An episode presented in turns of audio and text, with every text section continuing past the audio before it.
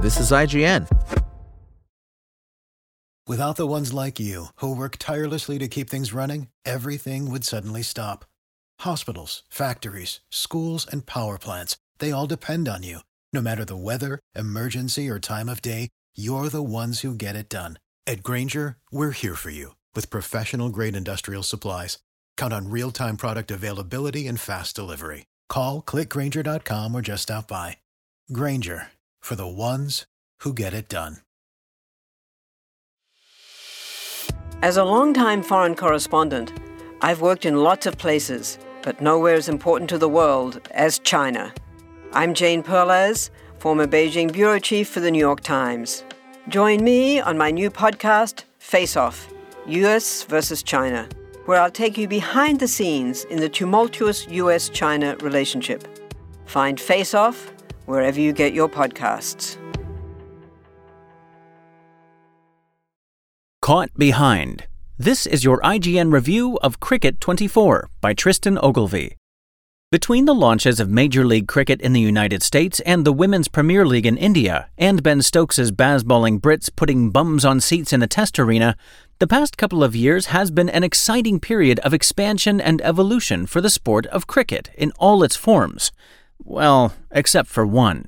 Cricket 24, the latest video game version of the most beer friendly of summer sports from developer Big Ant Studios, finds itself stuck in the past like a handlebar mustache on an Aussie fast bowler, offering a brand of bat on ball gameplay that's almost indistinguishable from the now two year old Cricket 22 a sprinkling of new and only partially implemented player licenses, slight visual improvements, and the addition of Adam Gilchrist to the perennial misfiring commentary team don't really combine to provide a compelling enough reason to bring returning fans back through Cricket 24's turnstiles. To be fair, you might assume that adding licensed Indian Premier League teams, the Pakistan Super League competition, and a handful of new national teams would be a boon for Cricket 24, of, well, David Boon proportions. Sadly, most of these additions come with compromises. Only 8 out of the 10 IPL teams are actually featured, with Chennai Super Kings and Royal Challengers Bangalore noticeably absent, and the actual IPL tournament itself isn't available to play unless you want to cobble together a rough approximation of it yourself, using a combination of the competition editing tools and the community created squads. It makes for a slightly less ideal way to experience one of the crowning jewels on the cricketing calendar. Meanwhile, both the PSL competition and all of its teams are fully licensed, yet few of the Pakistani players feature their actual likenesses. This is apparently since they won't have their faces scanned by Big Ant's photogrammetry rig and added into Cricket 24 until the Pakistan team arrives in Australia for a test tour this December. Conversely, despite the fact a number of the top Indian players make an appearance in Cricket 24 via their IPL teams, you can't actually place them into the Indian team itself because it remains unlicensed. Indeed, trying to make sense of Cricket 24's complicated web of licensed and unlicensed content gave me such a headache that I briefly considered calling for a concussion substitute to complete this review for me. Still, Cricket 24 boasts over 300 players that have had their faces scanned and slapped onto the bodies of their in game counterparts, and certainly the likes of Aussie captain Pat Cummins and Afghan superstar Rashid Khan look reasonably close to the real deal. Licensed uniforms also look the part, and there's some improved lighting and texture work on display in this year's installment, such as the gold foil that adorns the Mumbai Indians playing strip or the gloss on the stickers of the many licensed bats. In terms of the actual action out in the middle, Cricket 24 provides a pretty similar experience to that of Cricket 22. Cricket 24's batting feels smooth and responsive. Its bowling offers the same large variety of delivery types to set up each batsman with, and its difficulty settings are customizable to the point that you're given the power to tailor the experience to suit virtually any skill level.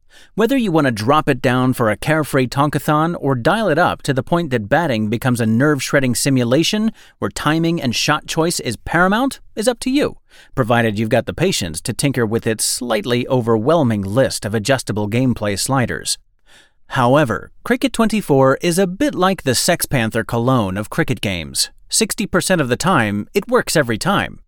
Cricket 24 is a bit like English opener Rory Burns, that is, capable of quality play for decent periods and getting the job done despite looking a little peculiar at times, but a bit too inconsistent overall to be considered an automatic selection.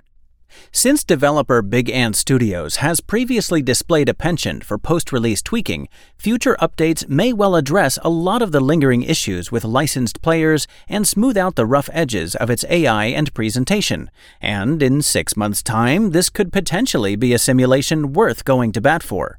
However, as of right now, Cricket 24 is a disappointingly modest and often slipshod update that seemingly lacks the confidence or creativity to advance further down the wicket.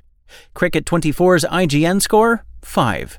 Thanks for listening to IGN. My name is Sam, and for the latest Cricket 24 updates, visit us at IGN.com. Spoken Layer. For the ones who work hard to ensure their crew can always go the extra mile, and the ones who get in early so everyone can go home on time, there's Grainger, offering professional grade supplies backed by product experts so you can quickly and easily find what you need. Plus, you can count on access to a committed team ready to go the extra mile for you. Call, clickgrainger.com, or just stop by. Grainger, for the ones who get it done.